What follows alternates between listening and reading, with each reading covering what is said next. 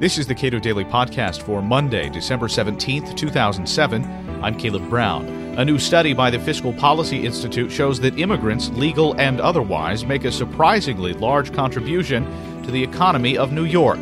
How large a contribution? More than the gross products of 30 U.S. states. Dan Griswold, the Cato Institute's Director of Trade Policy Studies, offers his thoughts.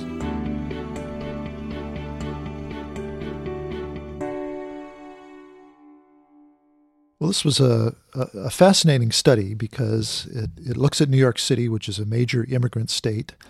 And there's really two New Yorks, aren't there? There's, there's New York City and then there's upstate New York that are very different. And yet the study found that immigrants were making an important contribution in both of these very different uh, areas of, of, of New York City. So this, this was a major study on the one hand, it was surprising. Just the uh, and the and the authors of the study pointed this out. They were they were surprised at the robust finding of the contribution immigrants um, make. Two hundred and twenty nine billion dollars uh, to the state's economy, a slightly higher percentage of the state's economy accounted for by immigrants than than their representation in in the population. Uh, but the other interesting thing was how it uh, reinforces what major studies have found in the past, going back 10 years to the National Academy of Sciences and uh, and the research up up until now. This shows consistently that immigrants are contributing to our economy, both on the low end in terms of filling jobs that uh, Americans are increasingly not interested in, in in lower paying service sector jobs, but on the higher end in terms of doctors, in terms of uh, corporate CEOs, college professors. Uh, just a very, I, I, think, encouraging, positive snapshot of the contribution of immigrants in an important state.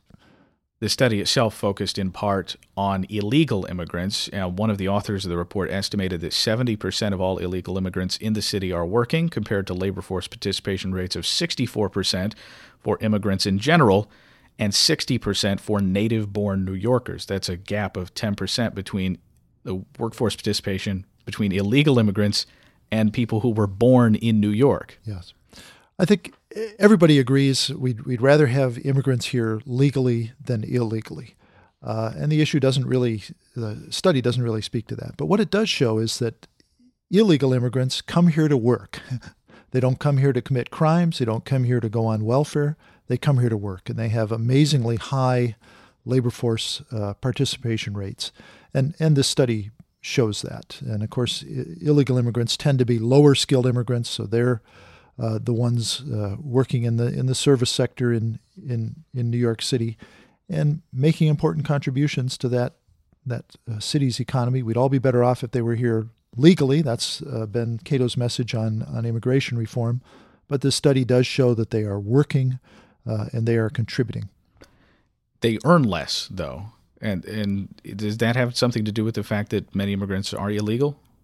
Well, uh, the the relationship between illegal immigration and low skilled immigration has to do with our immigration laws. Uh, if if you're highly skilled and well paid, there's a way for you to come into the country. The H-1B program that's what that's what's allowing uh, college professors. We have programs to allow foreign-born doctors to come in. But if you're a hardworking, low-skilled immigrant and there's a job for you, there's no way to get in. And that's why they come illegally. There does seem to be a disconnect between how urban areas think of the immigration issue, illegal immigration, as a problem and immigration in general as an issue, and how urban people think about it. Urban people are more likely, it seems, to uh, have positive associations with immigrants because perhaps they work with them on a, yes. on a daily basis uh, immigrants to the United States have traditionally entered the United States through so-called gateway cities, urban cities, and of course, New York is is the prime primary city, Ellis Island, and all that. So New Yorkers have a long, decades, centuries long uh, experience with assimilating immigrants. But one of the fascinating aspects of this study is they looked at upstate New York, and upstate New York the nationally immigrants uh, are about 12% of the population. They're only 5% of the population of upstate New York. It's it's not a very vibrant area economically. It's it's struggled. Immigrants don't tend to go there. But what the study found is that even though 5% of upstate New York's population are foreign born, Uh, they account for one fifth of the college professors and one third of the doctors uh, in upstate New York, and it's an important part of the, the immigration issue. Uh, and that is foreign born doctors, for example, are helping to provide uh, health care in underserved rural areas.